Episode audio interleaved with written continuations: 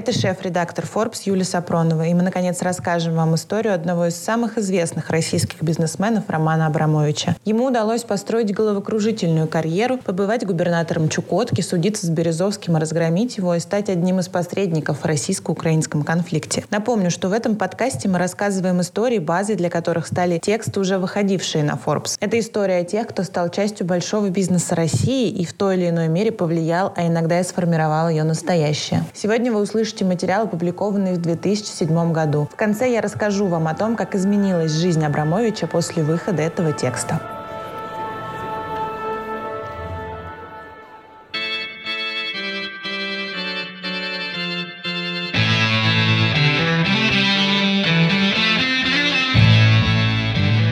краеведческом музее города Анадырь хранятся два моржовых клыка с искусно вырезанными на них сценками.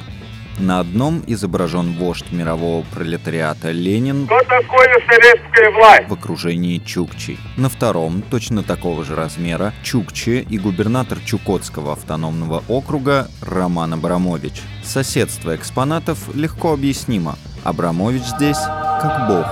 Люди его обожают. Стратегия заключается в том, чтобы не давать интервью, и- а делать. И чем больше он а, делает, Бизнесмен Олег Тиньков о Романе Абрамовиче. интерес и сегодня, по факту, а, помимо Михаила Калашникова, нашего гениального конструктора, за пределами России есть два бренда. Это Калашников и Абрамович. То есть все сразу спрашивают про Абрамович. Недавно был в Италии, отдыхал летом а, на Сицилии. И а, там ребята какие-то местные были, они сразу говорят, о, Абрамович. Откуда вы? Из России. Абрамович. Мы летим на вертолете с Аркадием Макушкиным, директором оленеводческого совхоза «Кончеланский». Макушкин рассказывает, как однажды вместе с губернатором ездил в дальнюю тундру, и всесильный миллиардер, стоя босиком на северном мху и щурясь на яркое летнее солнце, посетовал, что ему до смерти надоела охрана.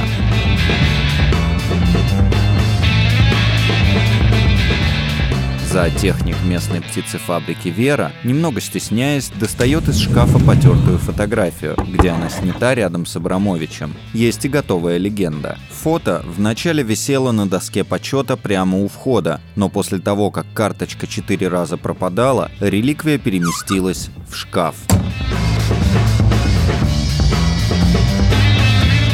Или вот восторженный комментарий Питера Киньона, директора футбольного клуба «Челси» в 2007-м принадлежащего Абрамовичу. Одна из вещей, которая меня в нем привлекла, его метод менеджмента и способность окружать себя сильными, лучшими управленцами. Даже заклятый враг Абрамовича Борис Березовский, который называет своего бывшего партнера не иначе как бандитом, шпаной и ракетиром, все-таки не может отказать ему в умении работать с людьми. Роман – возможно, один из лучших в России в смысле выстраивания человеческих отношений себе на пользу. рассказывает Березовский, сидя в своем лондонском офисе. В его кабинете два новых кресла, контрастирующих с интерьером. Здесь сидел бизнесмен Андрей Луговой, проходящий по делу об отравлении Александра Литвиненко полонием-210. На всякий случай мебель решили поменять. Березовский продолжает давать характеристику Абрамовичу. Он может играть в долгую, очень много людей на это попадается. Одни, как Березовский, попадаются,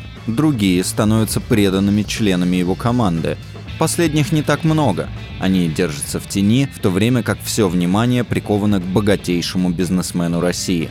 Их роли четко распределены. Не было бы этих людей, не было бы и Абрамовича. Когда приезжал Абрамович к нам в Ригу, мне его жалко стало. Из интервью юмориста Михаила Задорнова украинскому журналисту Дмитрию Гордону, признан Минюстом России на агентом, от 2010 года. Свои такие деньги. Если в мире кто-то считает, что человек может заработать такие деньги, ребят, вы лох. Э, Тот лох, кто так думает. И по закону Ломоносова, если у кого-то прибавилось, у другого убавится. Причем у многих убавилось в этот момент. И ну и человек в страшную на себя грузу. Говорят, говорят, у него на яхте противоракетная оборона. Это в каком страхе он живет? И потом, неужели он думает, что это когда-то поможет? Поможет бомжу в канализационной трубе. Его не затронет ничто никогда. И никто ничего не отнимет.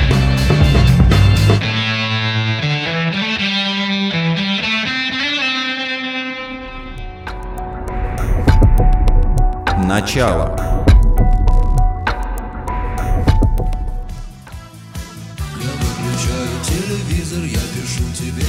Летом 1993 года в нью-йоркском ресторане встретились два приятеля. Оба окончили Институт нефти и газа имени Губкина, так называемую керосинку. Учились на кафедре прикладной математики. Оба со второго курса подрабатывали на кафедре бурения, а потом поступили в аспирантуру. Но в 88-м первый, Евгений Швидлер, уехал в США. Александр Лурье остался в России. Пока в начале 90-х Швидлер получал степень MBA и работал в нью-йоркском офисе аудиторской компании Deloitte Touch, Лурье начал работать с ценными бумагами. Мы встретились, обсудили возможные совместные проекты. Думали, может заняться налоговым консультированием. Вспоминает Лурье, который в 2007 работает в инвестиционном фонде Селфорд. Швидлер вроде бы Америку покидать не собирался, но когда через пару месяцев институтские приятели созвонились, выяснилось, что его позвал в свой нефтяной бизнес Роман Абрамович. Это меняло дело. Швидлер и Абрамович были знакомы с середины 80-х. Их вместе видели в общежитии все той же керосинки. Вообще-то Швидлер мечтал попасть в более престижное МГУ, но ему помешала существовавшая в СССР негласная квота на прием евреев в лучшие вузы. Швидлер не прошел по конкурсу. Как говорит Лурье, который сам не смог попасть на Мехмат МГУ, 81 год был особенно тяжелым с точки зрения пятого пункта. Многие, провалившись на экзаменах, шли в институт стали и сплавов, как Михаил Фридман, или в керосинку, где образовался сильный состав кафедры прикладной математики.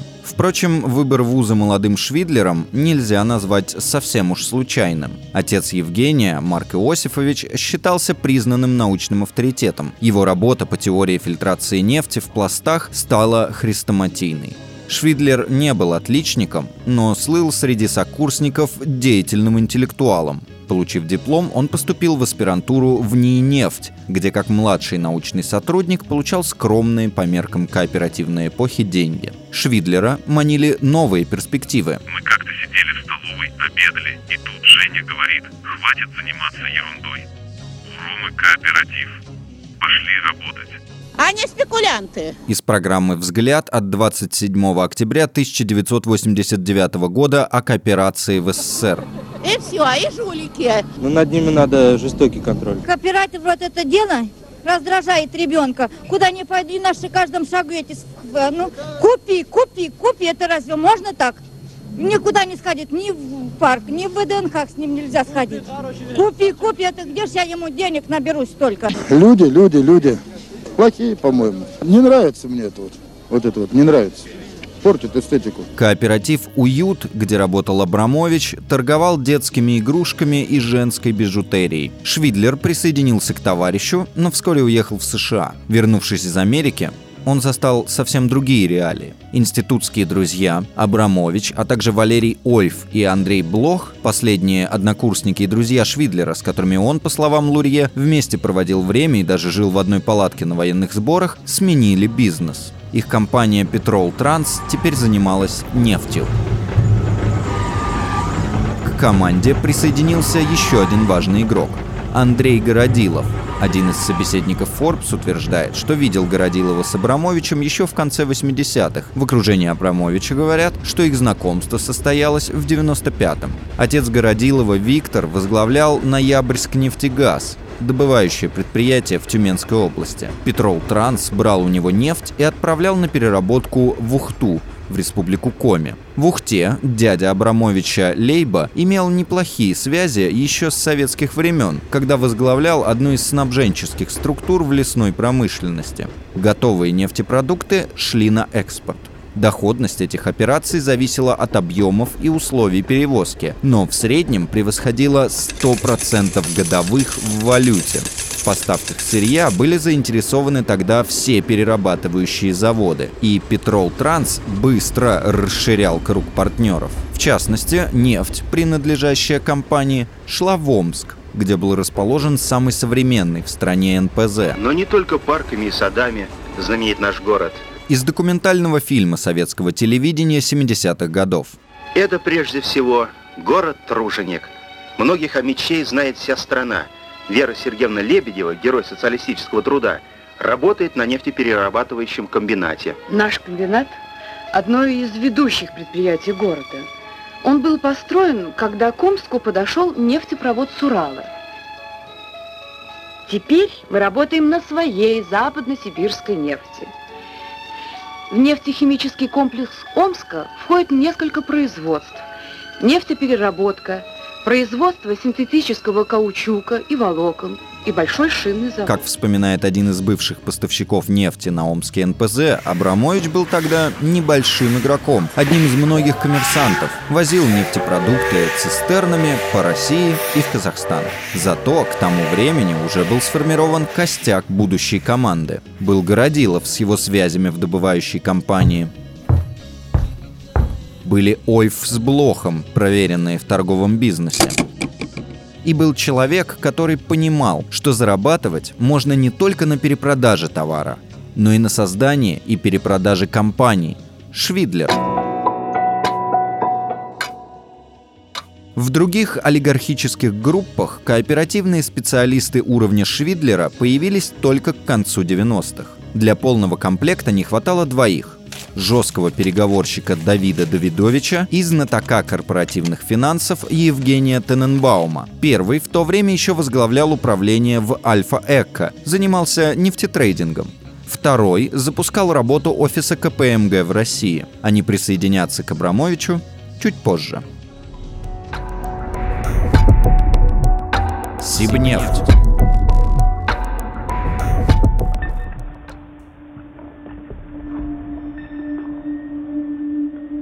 Самом центре Омска на сером блочном здании до сих пор стоят гигантские синие буквы, складывающиеся в неактуальное уже название «Сибнефть». Всякий раз, когда Петины машинки ломались... Тюменская реклама Сибнефти 2003 года. Одна машинка, и он обращается с нею очень бережно, потому что знает, автомобиль – это дорогая игрушка, и вряд ли мамочка завтра же купит ему новую. Поэтому Петя выбирает Сибнефть. Бензин от Сибнефти – безупречное качество. Всегда. Именно Омск, а точнее местный нефтеперерабатывающий завод, был сердцем компании, продажа которой «Газпрому» за 13 миллиардов долларов стала наивысшим достижением команды Абрамовича. Сделке предшествовали 10 лет интриг, конфликтов и корпоративных чисток. Начался этот проект в конце 94-го со встречи Абрамовича и Бориса Березовского. Будущие партнеры познакомились на яхте, которую основатель Альфа Групп Михаил Фридман и его партнер по бизнесу Петр Авен сняли, чтобы отдохнуть на Новый год. Я пригласил Авен, там был Фридман и был Абрамович. Там мы познакомились. Вспоминает Березовский. Опальный олигарх хорошо знал Авена. Еще в советское время он был аспирантом у отца будущего президента Альфа-банка, а Фридман просто был в приятельских отношениях с Абрамовичем. Компания Березовского «Логоваз» в то время уже стала крупнейшим дилером Волжского автозавода. Предприниматель был вхож к Ельцину и строил планы в отношении Первого канала федерального телевидения. Именно на яхте Абрамович и предложил Березовскому, раз уж тот имеет связи в Кремле, создать компанию на базе Ноябрьск нефтегаза и Омского НПЗ. Тому идея понравилась. Со старшим Городиловым договаривался Рома. Он обеспечивал все, что касается уровня самой компании. А я уже занимался вопросами на политическом уровне, на уровне принятия решений правительства. Говорит Березовский. А сам Абрамович отказался давать комментарии для этой статьи.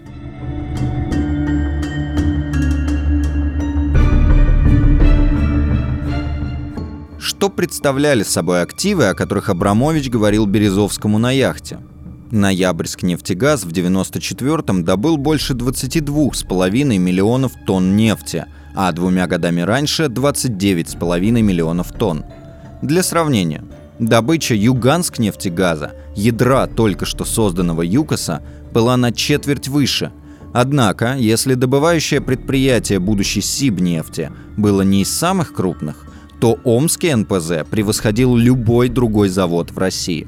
Опять же, для сравнения. В 1994-м он переработал около 15 миллионов тонн нефти. при мощности в 28 миллионов тонн. А на самом крупном НПЗ ЮКОСа, Новокуйбышевском, в 94-м было переработано чуть больше 8 миллионов тонн, а всего по ЮКОСу 18,5 миллионов.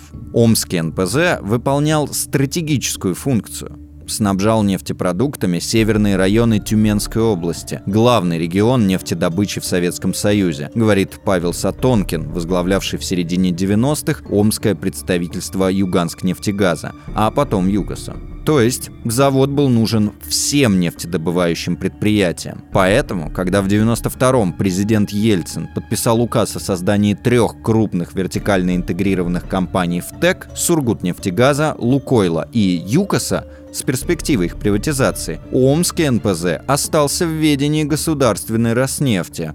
Ей же был передан и контрольный пакет Ноябрьск нефтегаза. Почему Абрамович, например, вот получил 13 миллиардов за Сибнефть? Предприниматель, один из бывших руководителей нефтяной компании «ЮКОС» Леонид Невзлин в интервью журналисту Александру Гентелеву. Минюстом России Невзлин признан иноагентом. А, а мы не получили ничего. А, очень просто. Абрамович вообще отдельная фигура в российской истории. Это член правящей команды, это член двора, ну, скажем, кошелек двора, если хотите. Вот. И Абрамович с удовольствием пропустил Ходорковского и нас всех вперед по ряду причин, но я вам скажу главную причину.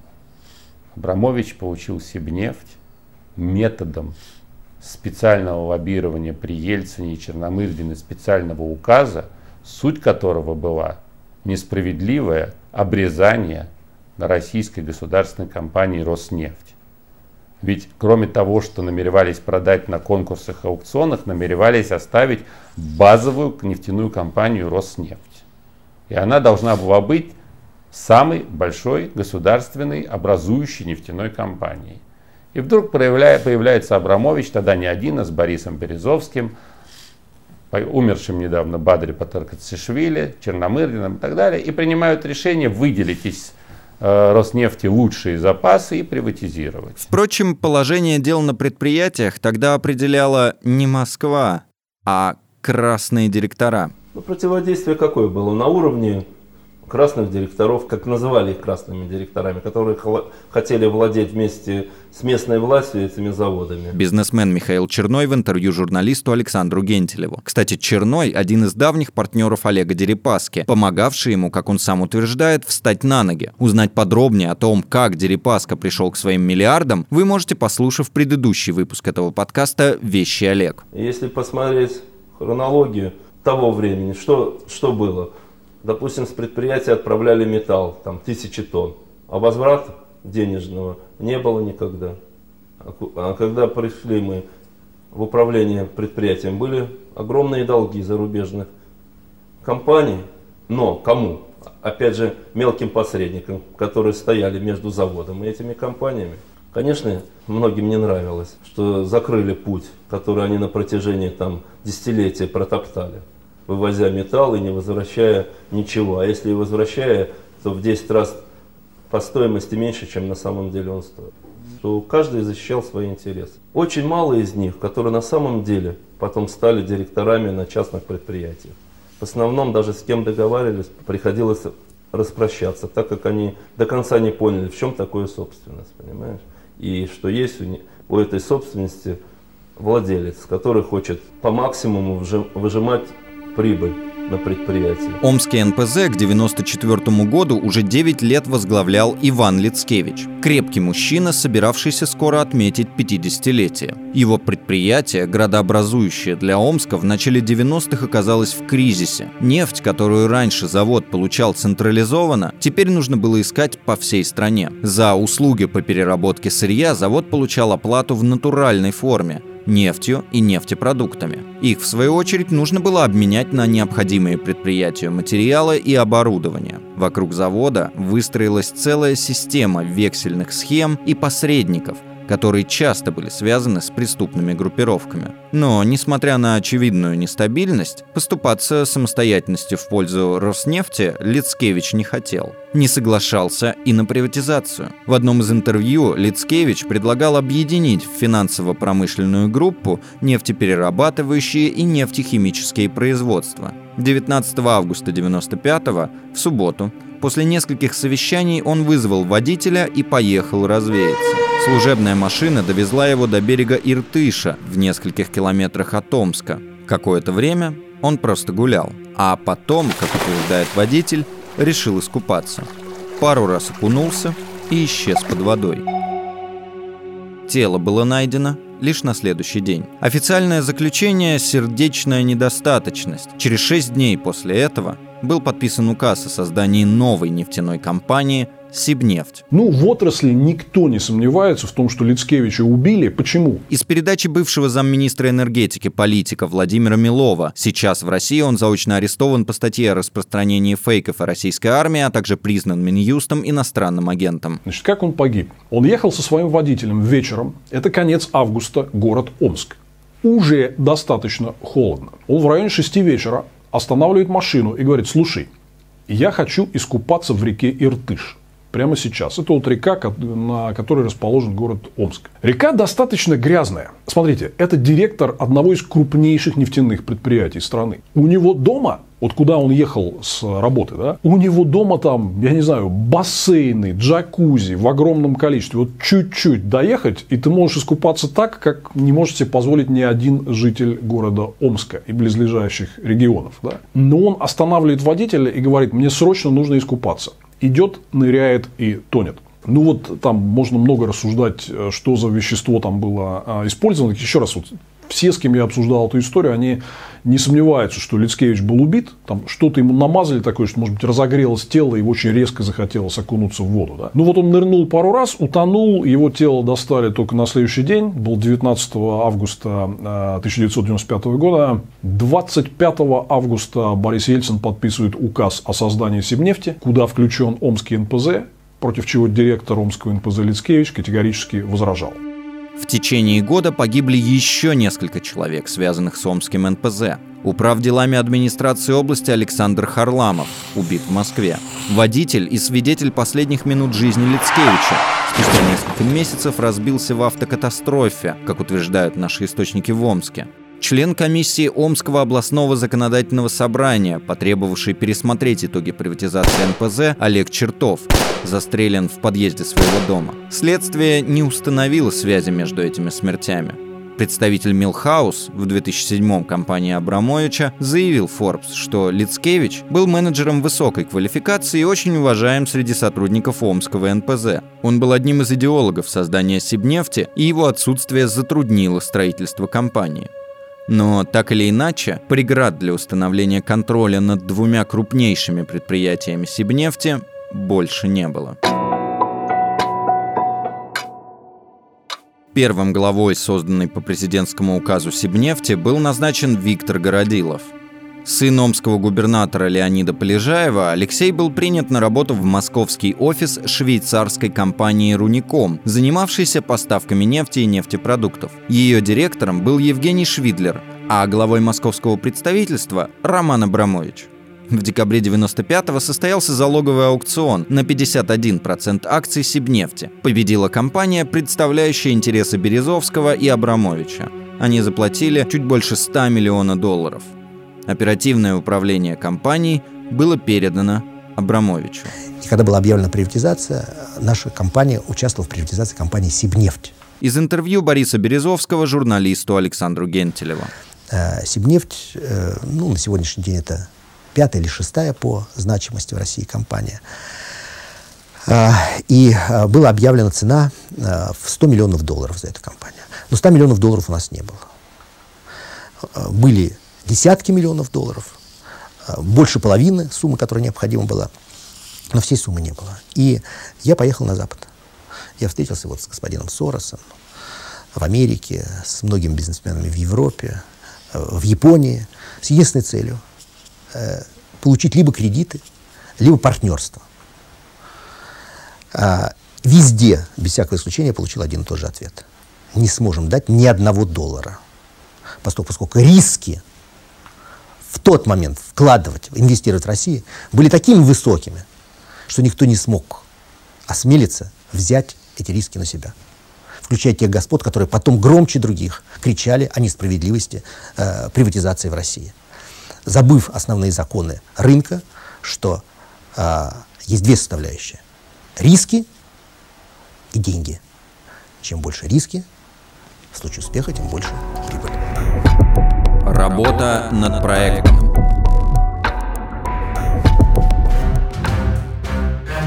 С чего начали новые собственники? Глава одной из омских трейдерских фирм вспоминает, что тогда появились посредники, связанные с рудником, и у завода напрямую стало невозможно что-то купить. Доля поставок сырья от других, помимо Ноябрьск нефтегаза, поставщиков была сокращена до минимума. Наведением порядка в сбытовой системе завода руководил ОЙФ. Его подпись стояла в каждом контракте на поставку нефтепродуктов. И Блох, непосредственный начальник ОЙФа. Андрей Городилов до 96-го числился заместителем главного инженера Ноябрьск нефтегаза. Затем возглавил московское представительство Сибнефти. Бывая в Омске, топ-менеджеры Сибнефти жили в небольшой закрытой гостинице в районе завода, построенной в свое время для французов, которые принимали участие в реконструкции НПЗ. Вскоре в Омск зачастил и новый член команды – Давид Давидович. Насколько я знаю, Давид пришел в Сибнефть с каким-то своим собственным проектом. Вспоминает один из бывших сотрудников Давидовича. Это было что-то, связанное с Новосибирском, то ли с местным аэропортом, то ли с Новосибирск нефтепродуктом. Давидович стал заместителем Абрамовича в Руником, курировал отгрузку нефтепродуктов, взаимодействие с покупателями, обеспечивал гарантированную оплату поставок. Это его специализация – работать на земле с контрагентами. Сибнефтью Давидович не ограничился. Около года он вместе с группой других людей из Сибнефти отработал в государственной Роснефти. Впоследствии в одном из отчетов аналитики обвинили менеджмент госкомпании в невыгодных поставках нефти на Омский завод. Именно Давидович позже реформировал систему сбыта Горьковского автозавода после того, как его на паях приобрели Олег Дерипаска и Абрамович. Он же вместе с бессменным финдиректором Сибнефти Ириной Панченко был делегирован в совет директоров русского алюминия, где заработал репутацию человека, способного сказать «нет» Дерипаске.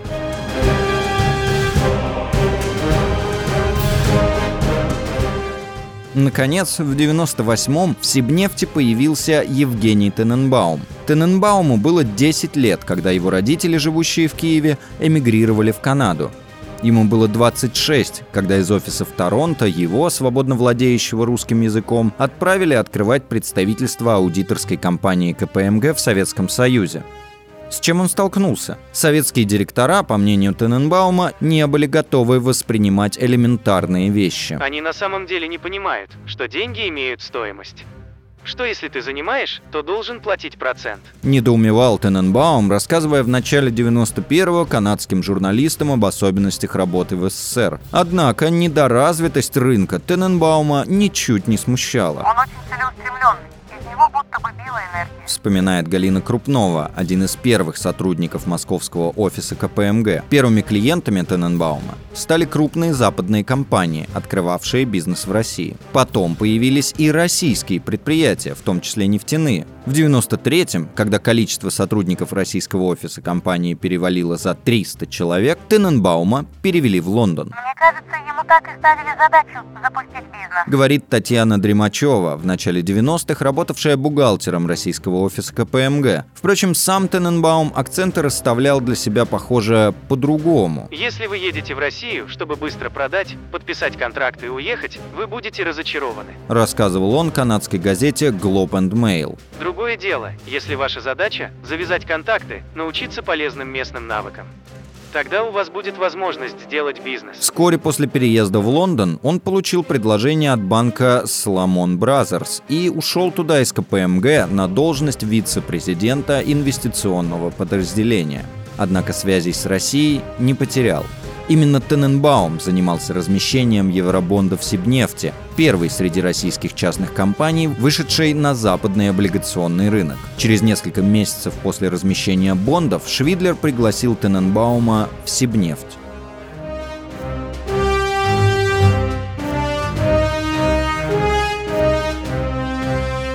Теперь в команде Абрамовича были собраны все лучшие специалисты. Доказательства? Возьмем телефонный справочник Юкси, нефтяной компании, созданной в 98-м в результате первой попытки объединить ЮКОС и Сибнефть. Главный бухгалтер – представитель Сибнефти Ирина Панченко.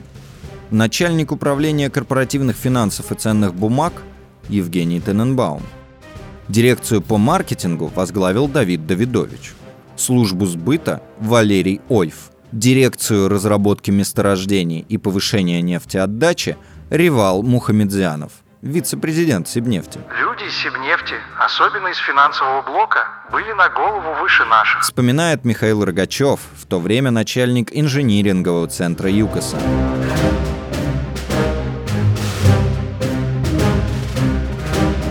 Полного объединения с ЮКОСом так и не произошло. Сделка развалилась в том же 98-м. После нефтяника Андрея Блоха на посту президента Сибнефти сменил финансист Швидлер. Под его руководством Сибнефть, первая из российских нефтяных компаний, выпустила годовой отчет по международному стандарту USGAAP Завершив переход на единую акцию, компания с 2001 начала регулярно выплачивать высокие дивиденды своим акционерам. В ноябрьске нефтегазе была проведена масштабная реорганизация. Сервисные компании выделены в отдельные предприятия, сокращено несколько тысяч сотрудников. Привлечение иностранных буровых компаний и внедрение агрессивных методов интенсификации нефтедобычи привели к тому, что стоимость извлечения нефти в Сибнефти в 2002 году упала до 1 доллара 52 центов за баррель, при 1 долларе 82 центах за баррель в Юкосе и 2 долларах 95 центах в Лукойле.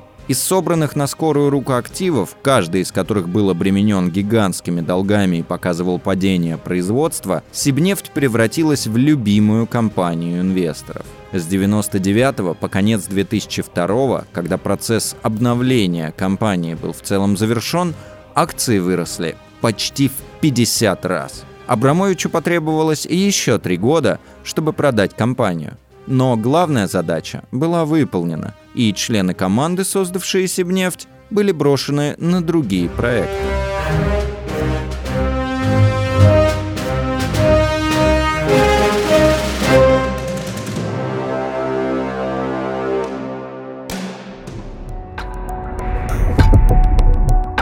Обиженные.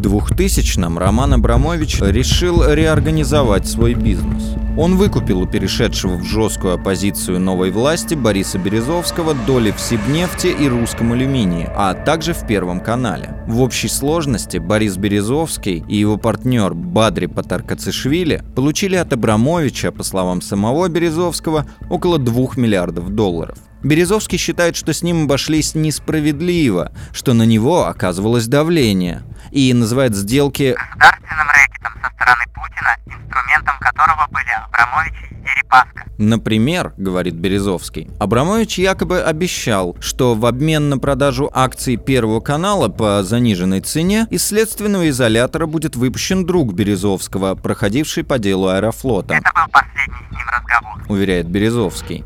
Я надеюсь, навсегда. Поскольку он перешел ту границу, которая для меня отделяет человека от бандита. Знаете, я не хочу э, комментировать ничего, что связано с э, Романом Абрамовичем. Из интервью Бориса Березовского украинскому журналисту Дмитрию Гордону, признанному Минюстом России на агентом от 2007 года. Действительно, вручить, и человек может бегать по всему миру. Он вам антипатичен или нет, Абрамович? Вот чисто как человек. Вы знаете, просто оказалось, что мы, у нас как бы в жизни совершенно разные ценности, цели и ну, как бы моральные обязательства перед самим собой. Да? У него одни перед самим собой, у меня другие перед самим собой. И это именно главная причина, по которой мы То с ним Симпатии разошлись. не вызывает. На сегодняшний день, безусловно, нет. Раньше вызывали и, и глубокие. Все активы Абрамовича – Сибнефть, 50% Русала, 50% автомобильной группы Руспромавто и другие были объединены под управлением Милхаус. Это была стратегия Абрамовича – создать мощный инвестиционный фонд. Они собрали большую команду.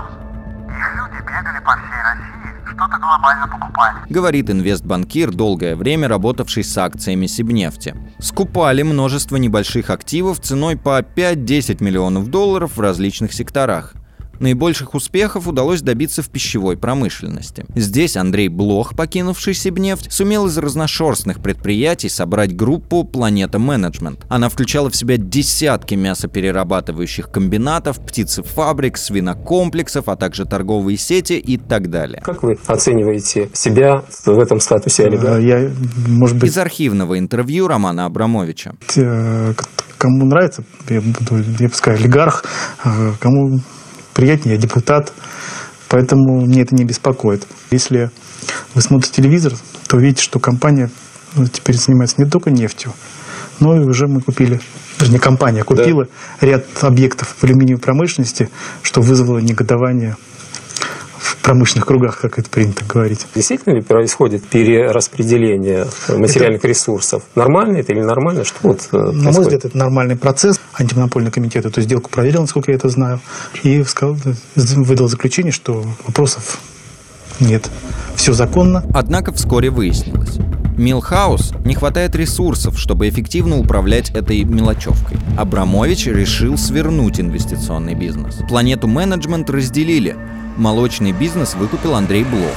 Он в мае 2007-го основной владелец компании Unimilk, второго по величине после Вимбельдана производителя молочных продуктов. Торговые сети были проданы менеджерам. В составе Милхаус остался лишь мясной бизнес. Распродажей пищевых и торговых компаний дело не ограничивалось.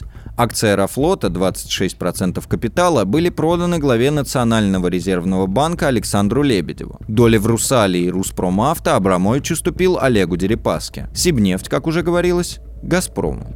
Он человек, который... Его главное достоинство, он умеет дружить с нужными людьми. Из интервью Бориса Немцова украинскому журналисту Дмитрию Гордону, признанному Минюстом России на агентом от 2008 года. За счет этого, собственно, он и озолотился. Его деньги это не совсем его деньги, там деньги кремлевских Его деньги, ребят. его деньги... Ну, то, что они с Путиным партнеры, у меня нет сомнений. Я долю каждого из них в общем бизнесе не знаю. Но когда э, Абрамович продает Путину Сибнефть за 13 миллиардов 700 миллионов, а купил эту Сибнефть за 100 миллионов, то есть в 137 раз дороже. Внимание, в 137 раз мало дороже. Да? Так, все, то, есть, то есть Мавроди отдыхает, да, и все эти пирамиды, МММ, все это отдыхает. Так вот, ну, очевидно, что э, это партнерство. Да? Мы об этом написали с Миловым в «Путин итоге» в докладе.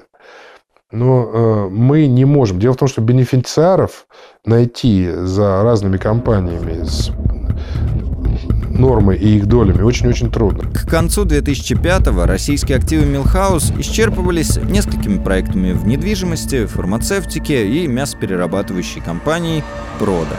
В 2006-м Милхаус вновь заявила о себе – купив за 3 миллиарда долларов 41% компании «Евраз», крупнейшего производителя стали в России.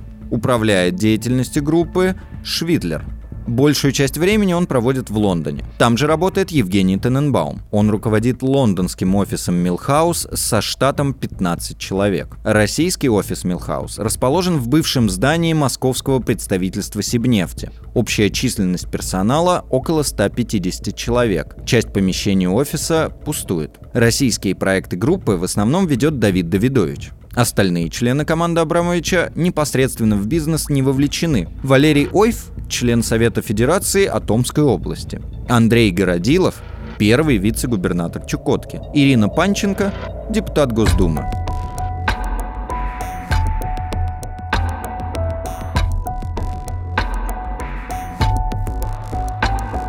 Продав активы, добытые в бурные 90-е, Абрамович надеялся избавиться от шлейфа связанных с ними проблем. Удалось? «Газпром нефть», так теперь называется «Сибнефть», переживает в 2007-м не лучшие времена. Выкачивая все больше и больше нефти, менеджеры Сибнефти не очень-то заботились об инвестициях в будущее. Результат. Если в 2004-м Сибнефть добыла 34 миллиона тонн нефти, то в 2006-м лишь 32,7 миллиона тонн. Падение было бы больше, если бы не месторождение Сибнефть Югры, присоединенное Абрамовичем к компаниям. Шалва Чигиринский, бывший партнер Абрамовича по Сибнефть Югре, доля которого в капитале компании была в 2003 размыта до нескольких десятых долей процента, уверяет, что актив у него был банально отобран. Мы будем бороться с Абрамовичем, будем доказывать, что он вор. И будем это делать везде. В интервью Forbes Чигиринский не стесняется в выражениях. По его словам, он пострадал от того, что полностью доверял своему брату Александру, который вел дела с Абрамовичем. Я его не называю больше братом. Горячится бизнесмен. Никогда ему это не прощу. В Милхаус утверждают, что все суды выиграли.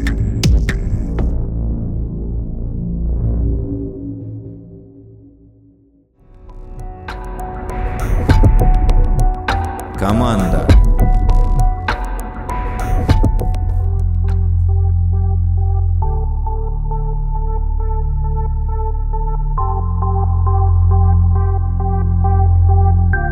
На Чукотке в 8 часах лета от Москвы все столичные конфликты и обиды кажутся вознёй в параллельной реальности. Первый вице-губернатор Чукотского автономного округа Андрей Городилов принимает корреспондента Forbes в просторном кабинете, из которого открывается вид на покрытый льдом Анадырский лиман. Городилов осуществляет здесь оперативное управление Чукоткой. Он проводит здесь в среднем неделю в месяц и контролирует, в частности, выполнение многочисленных программ помощи, которые Абрамович финансирует из собственных средств. Впечатление от Чукотки. Улететь обратно в Москву. Проснуться, и как будто тебя здесь не было. Вспоминает Городилов свой первый визит сюда. В 2001-м, после выборов губернатора, вся команда Абрамовича прилетела в Анадырь на инаугурацию. Тогда же было решено, что на хозяйстве останется именно Городилов. Была ли это ссылка, в которую он отправился из беспрекословного подчинения старшему партнеру Абрамовичу? Вряд ли. С Романом Аркадьевичем мы часто встречаемся, потому что друзья. У нас есть общие задачи интересы, в рамках этого происходит и общение на тему Чукотки. Рассказывает Городилов. Отношения между членами этой команды со стороны напоминают общение друзей, а не иерархию с жесткими правилами. Взять, к примеру, Евгения Швидлера. В 2001 он обзавелся личным проектом. Приобрел во Франции винодельческое «Шато Тенак», один из экспертов винного рынка рассказал Forbes, что несколько лет назад его пригласили пообщаться со Швидлером. В разговоре тот стал интересоваться, как лучше организовать сбыт, рекламную кампанию и все прочее. Эксперт решил уточнить, вино – это бизнес или хобби? Конечно, бизнес, подтвердил, по словам нашего собеседника, Швидлер. Не хотел бы еще кого-то кормить. Вон, одного уже кормлю. Он кивнул на фотографию Абрамовича, висевшую на стене, и рассмеялся, довольный произведенным эффектом. Они друг другу доверяли, в этом была их сила. Говорит Александр Лурье, до сих пор поддерживающий отношения со Швидлером. У них не было никаких трастовых схем, как в ЮКОСе. Не думаю, что все было жестко зафиксировано, определены опционы, доли. Роман умеет с людьми договариваться, строить простые отношения. Это, впрочем, не означает, что члены команды Абрамовича всего лишь наемные менеджеры. Милхаус – это управляющая компания нескольких фондов, в которых сосредоточены капиталы как самого Абрамовича, так и его основных партнеров. Вот пример. Компания «Фармастандарт». В конце 2006 она объявила об IPO и даже начала необходимые процедуры. Однако в последний момент размещение отложили. Тем не менее, Citigroup успела подготовить исследование, в котором была раскрыта структура собственности компании. Помимо Романа Абрамовича с 17%, Milhouse Capital Management с 7%, в качестве владельца акций указан и Швидлер – 6%. В ответ команда умеет быть преданной. Вот уже 6 лет Андрей Городилов мотается по нескольку раз в месяц на самую восточную оконечность России. Мучительно подстраивается под местное время. На 9 часов отличающееся от московского. Сколько еще он готов терпеть неудобства? Отвечает. сколько будет необходимо. Пока это нужно Роману Аркадьевичу, я здесь.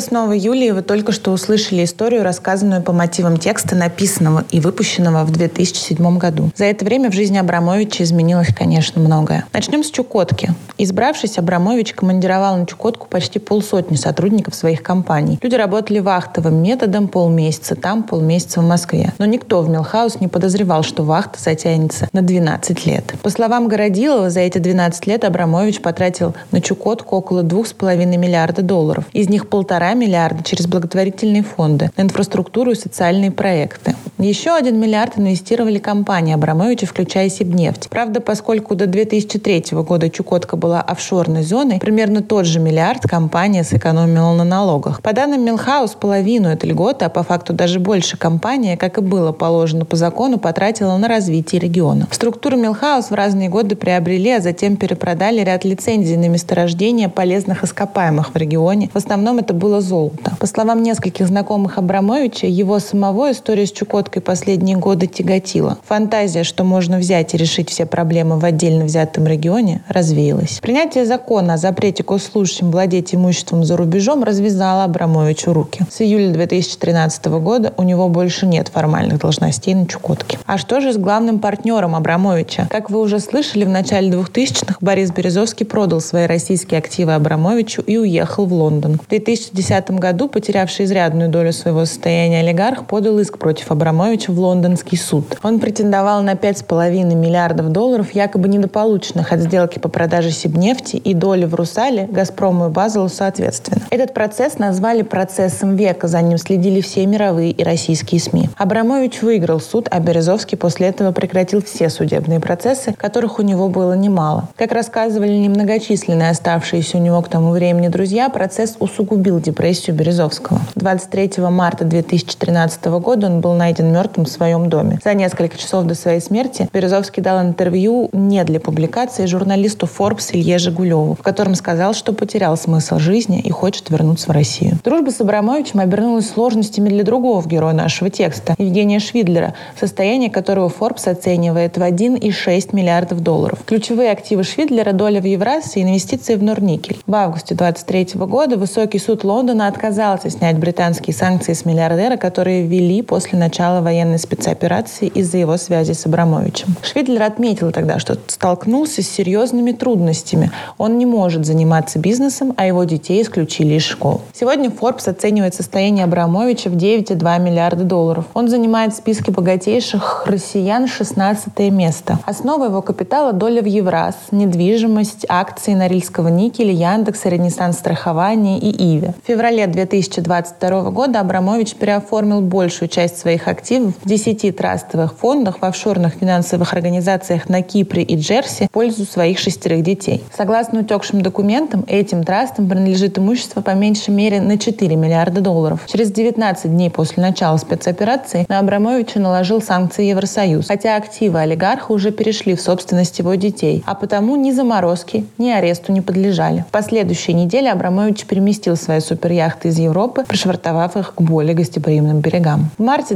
2022 года Абрамовича заметили на российско-украинских переговорах в Стамбуле. Financial Times писала, что участие миллиардера в переговорном процессе одобрил лично Владимир Путин. Советник главы президента Украины Михаил Подоляк рассказал, что российский бизнесмен выполняет роль посредника во время переговоров, в том числе с точки зрения логистики переговорного процесса. Известно, что он до сих пор принимает активное участие в переговорах, в том числе в вопросах, касающихся обмена пленными и передачи детей, перемещенных на территорию России, их родственникам в Украине. Хотя Абрамович практически не дает интервью, он до сих пор самый известный российский бизнесмен в мире. Произошло это во многом благодаря покупке в 2003 году футбольного клуба «Челси». Он владел им почти 19 лет, но став фигурантом британского санкционного списка, вынужден был его продать. В ходе продажи был создан благотворительный фонд, в который было решено направить все чистые доходы от продажи клуба. Фонд будет создан в интересах всех жертв войны на Украине, говорилось в заявлении миллиардера. Речь идет про всех пострадавших от конфликта со со всех сторон – русских, украинцев, из ДНР и ЛНР, уточнял Форс представитель Абрамовича.